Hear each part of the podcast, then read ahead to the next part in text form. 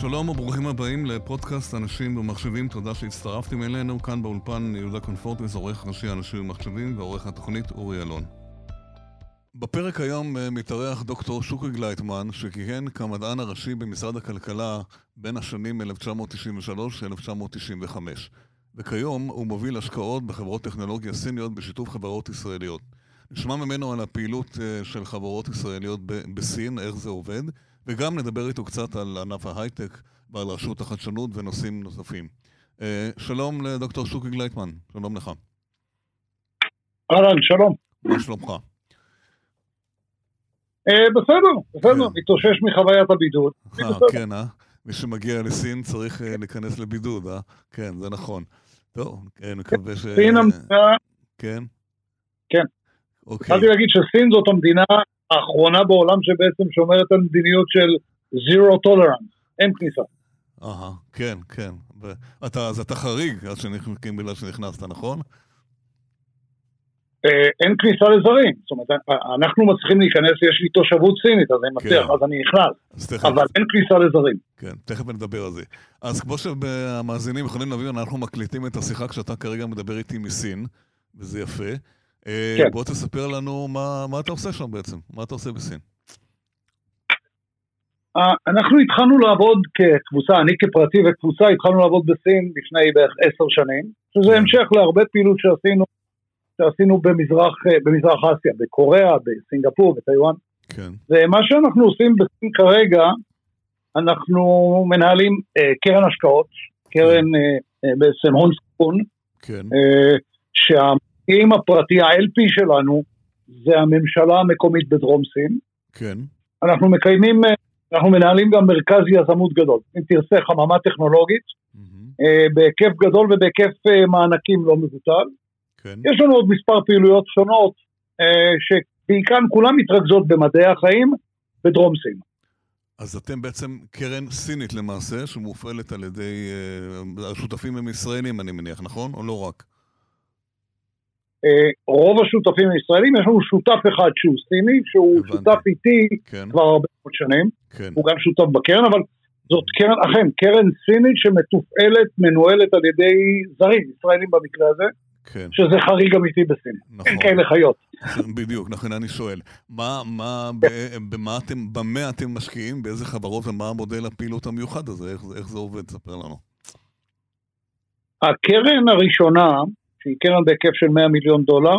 זאת כן. קרן שהתעסקה בתחום מכשור רפואי, והמודל העסקי היה להתחבר עם חברות שמפתחות מכשור רפואי בשלבים מתקדמים, מובילות בדרך כלל ישראליות, להקים יחד איתם ג'וינט ונצ'ר, חברה משותפת בסין, כן. לממן את הפעילות בסין, כשהפעילות בסין זה רגולציה, אישור רפואי אתה צריך לקבל רגולציה במטרה אם אתה רוצה למכור אותו, כן. אישור, רפואי, אישור מהממשלה, רגולציה, ייצור ופיתוח אם צריך, מכירות, וגם לפתח נושאים חדשים שהם בתחומי היכולת של החברה בסין.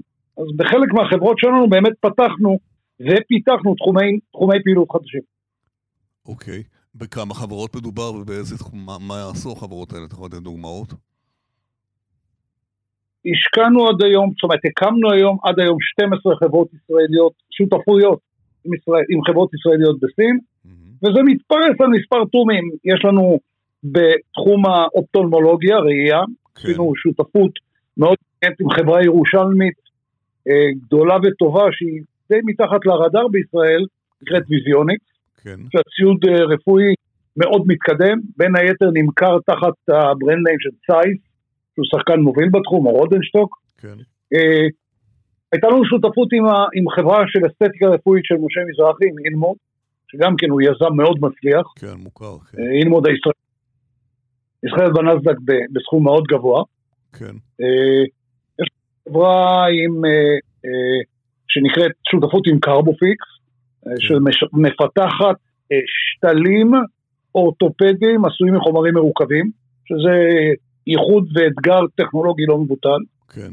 יש לנו חברה מעניינת מאוד בסין, אה, שהיא שיתוף פעולה בינינו לבין חברת אלפא אומגה, שהיא חברה שבסיסה בנצרת, כן. שמה שהיא עושה היא מתעסקת Deep Brain Stimulation. מה זה אומר? אה, מה שקורה, חולה אלצהיימר, סליחה, כן. פרקינסון, כן. במצב מתקדם, שבעצם איכות החיים שלהם איננה בנמצא בגלל התופעות של המחלה, כן. משהו זה קודחים אם תרצה חור לתוך המוח, כן. ומשתילים פנימה באמצעות מערכת ההנחיה של אלפא אומגה, משתילים, אה,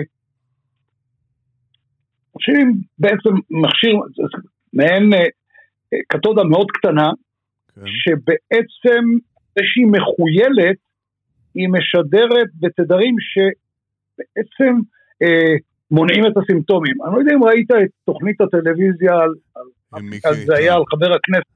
בוודאי, מיקי איתן. אני מכיר אותו אישית, בוודאי, כן, מה? אני גם דיברתי איתו, כן. כן, אז זה הטכנולוגיה, הזה, כן, כן, זה מסין? זה הטכנולוגיה של אלפא אומגה בהשקעה, חבל שלא אמרו את זה. כן, אבל זה אלפא אומגה, כן, מדהים. שהניתוחים האלה מבוצעים בהדסה בירושלים. כן, כן, זה אחד הדברים. וגם כאן, כן. באמת אה, מדליקה. אם תרצה, עשינו, החברה הסינית כן. עושה פיתוח של תוכנה משלימה שבעצם מרחיבה מאוד את תחום הפעילות של אלפורמית. אלה דוגמאות, אבל זה סוג הפעילות שלנו. הבנתי. אנחנו כעת בשלום של גיוס הקרן השנייה שהיא בהיקף יותר גבוה, אנחנו מדברים על בערך 300 מיליון דולר. כן. Uh, יש לנו כבר סגירה ראשונה. Mm-hmm. הקרן הזאת תהיה, תהיה דומה מבחינת המודל העסקי של שותפות, חברה משותפת וכולי, התחום שנתעסק בו הוא תחום של פיתוח תרופות. הלכנו למכשור רפואי. מעניין, כן, כן. בגלל הסיכון, בגלל הסיכון שקורו בפעילות. כן. הפעילות הזאת היא מאוד מסוכנת, הרבה אי ודאות. סין, עולם חדש, רגולציה. אז רצינו למזער את הסיכון הטכנולוגי. כן. עכשיו כשאנחנו יותר בטוחים, הולכים לנושא שהוא לדעתי יותר מעניין גם. היום בתחום פיתוח התרופות, נושא הרגולציה, אם תרצה, הבדיקות, הניסויים הקליניים כן. שעושות החברות במטרה לאשר שפעם אחת התרופה לא מזיקה, ופעם שנייה שהיא מועילה. הניסויים האלה זה, זה התחום, בפיתוח התרופה זה הקטע הכי ארוך, הכי מסוכן והכי יקר. כן. רוב החברות נכשלות בניסויים הקליניים. אנחנו לא כך מודעים לזה. כן, למה? כי קשה לעשות את זה. עצמו. קשה למצוא אנשים שעושים בזה, בטח, בוודאי. יש בעיה גיוס, ללא ספק, אבל יש גם בעיה, פשוט התרופה לא מספיק טובה. זה קורה. כן. עכשיו, הניסויים הקליניים הם אתגר, ומה שקורה שיש ברגולציה העולמית החדשה, יש תוכנית שנקראת uh, Harmonization, שבעצם אתה יכול להגיש תיק רגולציה של ניסויים קליניים על ניסויים קליניים שנעשו במספר מדינות, במספר מרכזים רפואיים, אתה יכול להגיש במקביל כן. למספר רגולטורים. אה. אנחנו בונים על העניין הזה. חברה שעושה ניסויים קליניים במערב. כן. אנחנו בעצם מציעים להקמה משותפת בסין, שחלק מהניסויים הקליניים לסיום הפרויקט יעשו בסין, וניתן יהיה באמצעות הניסויים הקליניים להגיש יותר מהר תיק רגולציה במערב ובמזרח במקביל. כלומר, הפיתוח, עכשיו, הפיתוח הוא במערב, הביצוע של הניסויים הקליניים, זה יהיה בחברה בסין, אם הבנתי נכון. מדויק לחלוטין, עבדת נכון. הבנתי. זאת הכוונה. איזה סוג של תרופות? על מה מדובר? כל החשדות האלה, כל הסיפורים, העברת ידע, גנבת ידע, אנחנו בכלל לא בעניין. כן. ניסויים קליניים אתה בכל מקרה עושה בישראל, כן. אה, ולעשות אותם גם בסין, אה, מקל על הרקרוטמנט, מוריד את העלויות, אנחנו גם מממנים כמובן את קטע הניסויים הקליניים. כן. אה, אנחנו חושבים שזאת, אה, זה בעצם אה, מקום, זה סוויט ספוט, זה מקום מאוד טוב להיות פה בתחום הזה של חברות שמפתחות תרופות. יותר קל לגייס אה, אנשים מסין לניסויים מאשר בעולם, במקומות אחרים?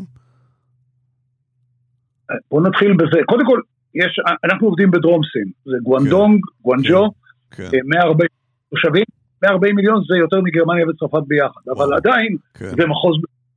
כן. אבל נתחיל בזה שיש שם בתי חולים מצוינים, ונעבור בכך שזו אוכלוסייה גדולה פשוט. יש לך נגישות לאוכלוסייה מאוד גדולה, אז הריקרוטמנט יותר פשוט. הבנתי. איזה סוגי תרופות? מה, מה, מה מפתחים? אנחנו נלך לתרופות, למספר תחומים, אנחנו הולכים, המכה הראשונה זה תרופות שהן בתחום הסרטן הסרטן. בתחום האונקולוגי. כן, וואו. כן, זה, בתחום האונקולוגי. זה מורכב, זה אתגר, כן. נכון. ויש לנו חברה ראשונה, שאני לא רוצה להגיד את השם כי עוד לא סגרנו, כן. אבל חברה ראשונה שאנחנו בעצם אוטוטו מתחילים אה, בקטע של אה, ניסויים קליניים לתרופה שהיא פיתחה שהיא מאוד מעניינת בתחום הזה של סרטן הלבלב דווקא. החברה היא מערבית אה, או סינית? החברה היא סינית או מערבית? ישראלית, חברה ישראלית. אה, חברה ישראלית שמפתחת פתרון שהניסוי שלו יהיה בניסוי קליני בסין, בין היתר, כן. חלק מהניסוי, לא כל הניסוי, אבל חלק מהניסויים הקליניים בסין, כן. ומי עושה את שאר הניסויים בעולם, במקומות אחרים, לצורך העניין הזה? בעיקר בארצות הרגע זה, אבל, אבל uh, הקטע הוא במערב. שוב, עושים גם קצת בארץ, הם עשו גם קצת בשיבא, במרכז הרפואי בשיבא, כן. אבל אה, תזכור, בארץ, אם אתה רוצה לגמור, אם יש לך. סוג, יש סוגי תרופות שאתה יכול אולי לעשות עם ניסויים קליניים בארץ, בפיתוח תרופה נורמלית אתה צריך לעשות ניסויים קליניים במרכזים רפואיים בעולם, במערב. נכון, נכון. ואנחנו בעצם מרחיבים את האפשרות שלך. הבנתי. אה, האם זה כבר מקובל על הרשויות אה, באירופה או ארה"ב למשל, ה-FDA או דברים כאלה, או שזה דברים שבתהליך? כן, כן. כן? לא, לא, התוכנית של הרמוזיזם היא תוכנית שכבר מאושרת, וכבר האמת היא שמספר חברות מערביות, אבל הפעם שוב גדולות, מהסוג כן. של פייזר, כן. עשו כבר ניסויים כחלק מההגשה בסין. אבל זה, אבל תראה, ישראלית קטנה או בינונית, לעשות בעצמה, זאת אומרת להגיע לסין לניסויים קליניים זה, כן. זה מדע בדיוני, מאוד קשה. נכון. אנחנו בעצם, אני חושב שאנחנו פותרים את בעיית הנגישות ובעיית הממשק עם השוק הסיני. אגב, אמרנו תרופה למחלת הסרטן, אולי נגדיר את זה, כי הרבה אנשים שומעים את זה, מה, איזה תרופה זאת, מה היא אמורה לעשות? לא, זה עוד מוקדם, אנחנו עוד לא שם. אני אה, מהסס, אה. אני, יש לי בעיה עם יציאת תקשורת עם תרופה שתביא תשועה לעולם, כן, או ישועה לעולם. זו הסיבה שאני שואל, אני לא רוצה להטעות אה, אנשים פשוט, נכון. אתה אומר שעוד לא יודעים בינתיים לא, אנחנו... כן. לא, אנחנו עם האישור. הבנתי. עכשיו... לצערי. כן, בסדר, מאה אחוז. השאלה היא בעצם, אה, באמת הרבה מאוד ישראלים שואלים איך עובדים בסין, מה קורה בסין, מדברים, יש הרבה גם, חלק, חלקם בטח סיפורים לא נכונים, על אה, ריכוזיות של השלטון, על אה, קשה לעבוד בסין. מה אתה, איך אתה רואה את זה? איך, איך אתה רואה את הדברים האלה? תראה, קודם כל הכל, הכל נכון. קשה לעבוד בסין, כי כן. זאת זרה, כן. וזאת מערכת חשיבה שהיא קצת שונה. ובאמת יש כאן, השלטון הוא מאוד ריכוזי. כן. אבל מצד שני, יש הרבה רצון טוב, בניגוד למה שאתה שומע, יש הרבה רצון טוב, יש נכונות להכיל. כן. אה, אנחנו כאן מתכוונים בצורה מאוד טובה. אמרתי גם אה, מקודם, אה, תראה, הם עד כדי כך מעריכים את מה שאנחנו עושים, הם העניקו לי אזרחות כבוד של, של בסין, אני לא חושב שיש הרבה זרים שמקבלים. שזה, מה זה נותן? איזה זכויות נותן לך? שום דבר. נותן הערכה, זאת אומרת, בכל מקום כן. האזרחות כבוד הגיעה לפניו. כן. אז זה פותח דלתות. אפילו בידוד לא משהו כלכלי. כן, אפילו בידוד לא יכולת להשתחרר מזה, אתה אומר. בוא, אני אספר לך על בידוד עד כמה הם מחמירים. כן. זוג אסטרונאוטים חזרו מתחנת החלל. כן. בחזרה הביתה, כן. עברו בידוד של שבועיים. לא מאמין. תחשוב, אף אחד לא מאמין, אבל זאת אמת. אתה יודע מה, אבל עובדה, אתה אומר שהם אחריהם כמעט אחרי זה כבר, אתה יודע, אי אפשר, זה נכון, אולי הם צודקים, אבל הדרך היא קשה, אבל כן. אגב, אה, אה, אתה מדבר על תרופות. איך אף אחד לא רוצה לפתח משהו שם אה, לקורונה? הרי המדינה שכולם מסתכלים עליה הייתה הראשונה ששמענו עליה, אני לא רוצה להגיד שממנה זה יצא, זה לא בטוח, אבל לא מדברים שם על פיתוח תרופות לקורונה? תראה, קודם כל אה, הם התחילו בחיסונים, אה, כן. שוב, הם קצת בקטע של תרופות מודרניות נקרא לזה, כן. אה, הם מאחור, הם יודעים את זה, כן. והם רוצים להדביק את הפער, כן, הם יודעים, הם יודעים. אגב, גם הם לא מאמינים בעליונות של הרפואה הסינית המסורתית, הם הפסיקו להאמין בזה מזמן. אוקיי. והם מגדירים את זה שהרפואה הסינית היא טובה לתחזוקה, אבל כשיש מקרים אמיתיים בואו נשתמש ברפואה מודרנית. אוקיי. עכשיו... זה, כן, זה שינוי תרבות מהותי, כן. זה כמעט החלפת דת. כן, אבל... בסין, כן. ועדיין יש בארץ כל מיני ידיעונים שמוכרים לך תרופות סיניות מסורתיות, כי הסינים יודעים יותר טוב. אז זה נחמד, אבל... נכון, אני שמעתי אנשים שקיבלו טיפולים וזה עזר להם, אני יודע אם זה נכון או לא, אבל זו עובדה, כן. אבל בוא, אבל מה לגבי הקורונה באמת, כן? אז ככה, חיסונים הם הגיעו לשוק די מהר, גם כן עם חיסון של? מהסוג הפחות מתקדם של ה-mRNA. אה. זה חיסונים של נגיפים מוחלשים. כן? יש מספר פיתוחים לא מבוטל של ניסיון לתרופות נגד קורונה, כן. אבל אה, הם יעברו אחרי השוק המערבי. אגב, אה, מבחינת פיתוח תרופות נגד קורונה, לדעתי מי שמנסה היום להתחיל להתעסק בתחום, כן. אה, איחר את הרכבת. כי- יש היום... אה, כי הגדולים לא כבר מעט- שם, הגדולים כבר שם. כי, כי תראה, פיתוח תרופה זה, זה תהליך ארוך. אם אתה נכון. נכנס היום, זה יהיה לך בעוד מספר שנים. כן. ה- זה שביל פילים. אה, כל השחקנים הגדולים שם, והם כן. התחילו הרבה לפניך. אז אני לא בטוח שזה המקום הנכון להיות. לא בטוח. ולכן... אבל יש, תראה, כן. יש הרבה... כן. אגב, הקורונה, בחיים היומיומיים בסין, היא לא פקטור, זאת אומרת, לא מרגישים אותה. מה אתה אומר? כניסה ויציאה, כניסה ויציאה כן. המון, המון סיבוך והמון קשיים בכניסה. once בפנים, הכל אה, נורמלי. יפה, יפה אני מאוד. זוכר, כן. בפעם, תראה, אצלי זה כבר פעם רביעית שאני נכנס לסין בתקופת הקורונה עם בידוד, וואו. אבל בפעם הראשונה יצאתי מבידוד, כן. וחיכתה משלחת מהעיר לקבל אותי, והם חיבקו אותי בקטע הזה ונשיקות על הלחיים, ואני הייתי די עמום, כי תראה, אני לא לחצתי ידיים כבר חצי שנה בישראל, ופתאום פה בסין, מועד קורונה, הם מחבקים אותי. תשמע, אני טוב, ככה הם מוזר יודעים מאוד. כנראה, אתה יודע, הם קצת מכירים טוב את הקורונה, יותר טוב מאיתנו, כנראה. מכירים את העסק הזה. יפה, אה, עוד שאלה אחת לפני שנעבור לנושא הבא. אה, מה לגבי השקעות אה, סיניות בישראל? הם הרי קונים כל דבר שזז פה בארץ, רוצים, רוצים לעשות גם פרויקטים לאומיים, תשתיות. איך אתה רואה את זה? תשמע, יש כאן, יש כאן כמה היבטים. קודם כל, אה, אה, צריך להבדיל בסין בין משקיעים פרטיים למשקיעים מוס, ממשלתיים. כן, משקיעים ממשלתיים לא משקיעים מחוץ לסין. הקרן שלי, כאמור, כל המשקיעים שלה הם סינים, אה, אני לא משקיע מחוץ לסין, אני משקיע. כן, עכשיו, אני חושב שבגללנו, בגלל הלחץ האמריקאי, כן, אה, בגלל ההצטברות הזאת של, ה, של האנטי, אני חושב שנראה מבחינתנו יותר ויותר קשיים להשקעות סיניות בישראל. הבנתי. הסינים רוצים לעשות עסקים עם ישראל, לדעתי יהיו תחומים מסוימים שנראה ירידה מאוד. אני כן, חושב היום אנחנו רואים עוד פעילות משותפת, לדעתי היא תרד מאוד בנפח. אולי כן. אני טועה, אבל אני חושב שזה... כי הלחץ האמריקני. עובד? כן, הלחץ האמריקני עובד? תראה, ללא ספק, אנחנו... בוא, בוא נהיה רגע אמיתיים, למדינת ישראל, כן, ארצות הברית זה שכבת הביטחון הכי חשובה שיש לנו, אנחנו לא יכולים להרשות לעצמנו לריבים. נכון, נכון. אה, ומי שלא מבין את זה עושה לנו נזק. ואם האמריקאים ימשיך להיות מאוד קונסיסטנטים ואגרסיביים בלחץ, אנחנו ניכנע. אה, אני חושב שאין לנו ברירה. כן. עכשיו, אה, אחת כן, הסיבות, כן, היו שתי סיבות שהלכתי לתחום מדעי החיים. סיבה אחת זה שהשוק הסיני הוא שוק שהוא יחסית ריק, שאין בו יתרון לחברות גדולות והן לא כל כך נמצאות. עם אחוזי גידול מאוד גבוהים בעתיד. כן. זה סיבה אחת. כן. אבל הסיבה השנייה זה תחום שלהערכתי יישאר נקי מלחץ פוליטי נגד פעילות משותפת לאורך שנים. למה? אני חושב שהתחום הזה הוא תחום יחסית סטרילי. אה, אני חושב, אני מקווה. כן, כן, כי זה, ואתם משקיעים בחברות כאלה. אגב, אה, נכון. אותם, אותם חברות, זה יזמים, יש יזמות, חדשנות אה, בסין, זה משתפר עם הזמן, יש הרבה, יש אה, בוגרים, בסין? מדעיים, כל הדברים, כן? אנחנו, אנחנו, סליחה, זה לא אנחנו, הסינים, כן, אה, בתהליך מתמיד שיפור. תראה, אה, נתחיל ב... זה, תראה, שיזמות טכנולוגית מתחילה באקדמיה, מתחילה במחקר הבסיסי, כן, מתחילה בתשתית המחקרית שיש במדינה. כן, הסינים רצים בקצב מטורף, ההשקעות כאן בתחום התשתית המחקרית-מדעית הן עצומות. והיום אתה רואה התפתחות, בבניית התשתית אתה רואה התפתחות, תשמע, הם עוברים חלק ניכר ממדינות המערב.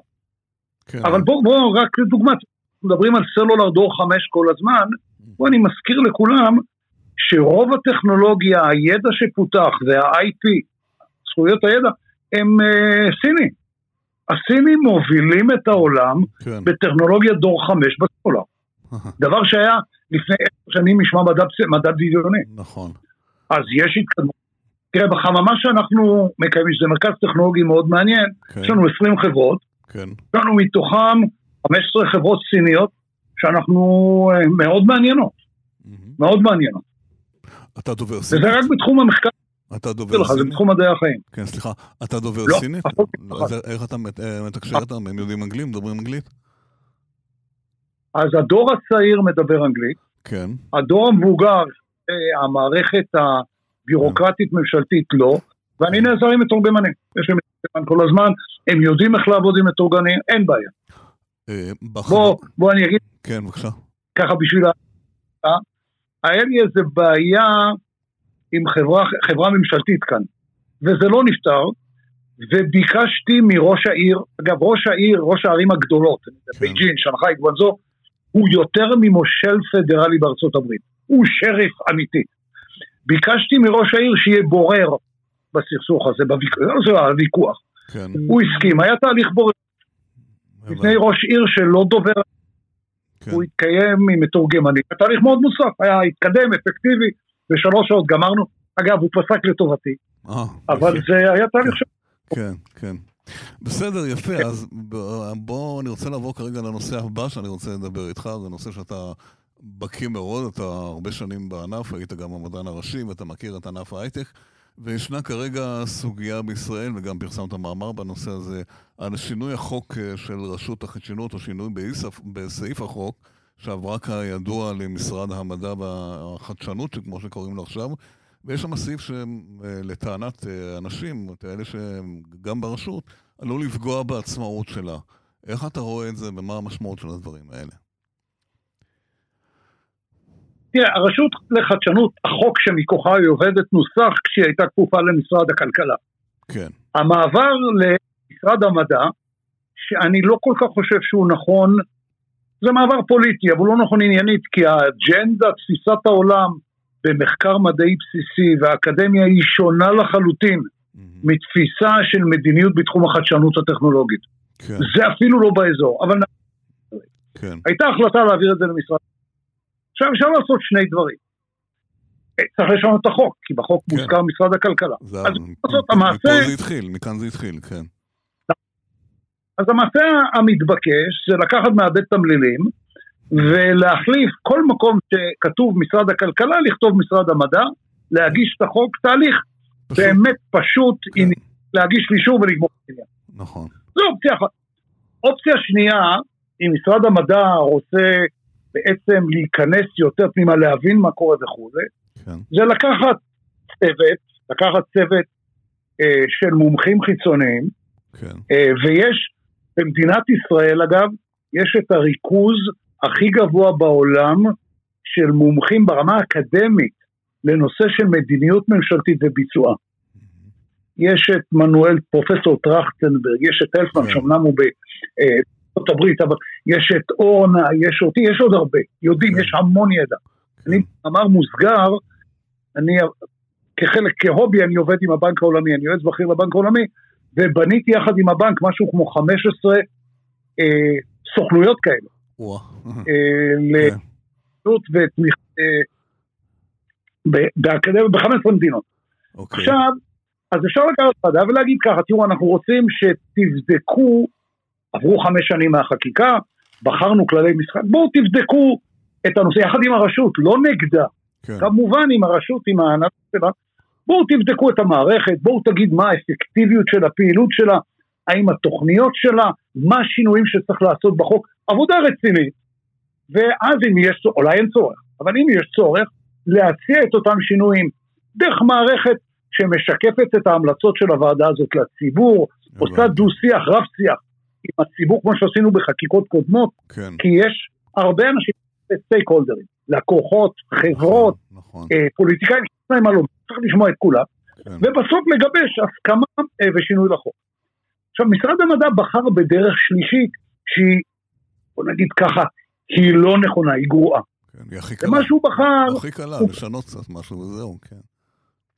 שינה באמת את הכותרות ממשרד הכלכלה למשרד המדע, אבל הוסיף אוסף שלם של נושאים שבעצם מקנים שליטה למשרד המדע ולעומד בראשו, או כרגע לעומדת בראשו. כן. הבעיה שלי היא לא בעיה אישית לא. עם השרה הנוכחית. כן. בעיה שאתה שם שינוי, אתה מתחיל לפתוח בקו של שינוי שהמשמעות היא מעורבות מאפשרת, מעורבות פוליטית ברגל גסה בתפקוד הרשות. מהקטע של מינוי היושב ראש, כן. דרך הקטע של החלטה על תוכניות, אוסף שלם של דברים שאתה מקנה סמכות למימד פוליטי שהיא סמכות, בעצם הסמכות הזאת היא לא פוליטית, היא סמכות מקצועית. נכון. עכשיו אני רוצה להגיד מילה. כן. אני עמדתי בראש המשרד הזה ואני הובלתי שינוי מסיבי של החוק, עמדתי עליו חמש שנים הייתי שם, בין כן. 90, סוף 92 ועד סוף 96. כן. עכשיו, אה, המשרד, הפעילות הזאת, המערכת הזאת, הייתה מקצועית ללא נגיעה פוליטית כל קיומה עד היום. כן. עכשיו, זה התחיל בשנות ה-80-90, אז זה לא עניין אף פוליטיקאי. נכון. הנושא הזה נראה נושא שהוא קצת ביזארי. כן, כן. לא הייתה פעילות. אחרי זה שכבר התחילו להבין שזה חשוב לעם ישראל ויש שם הרבה כסף וצריך... כבר התפתחה מסורת של מערכת שהיא על בסיס מקצועי נטו. כן. הניסיון היום לשנות את זה, זה תקלה מרבית. עכשיו, ממשרד המדע, או, או העומדת בראשו, הם אומרים, מה בסך הכל אנחנו עושים? אנחנו עושים כמה שינויים מינוריים שזה כן. חסר משמעות. אבל... נכון נכון. כן. הם פותחים כאן פתח, נכון. שאולי השרה הנוכחית באה עם כמה טובה והיא לא תעשה כלום, נכון. אבל אנחנו יודעים, תוחלת במשרד של השרה נכון. היא נמוכה. מחר יבוא שר אחר. ואיך... כן. כן. נכון, ואתה פותח פה תהליך לא טוב, שאגב ראיתי אותו בכמה מדינות בעולם שהוא נגמר בסגירת הרשות, עד כן, כדי כך. כן, עד כדי כך, כן. כן, כן, כן. ו- כן, כי זה, היא מפסיקה להיות אפקטיבית.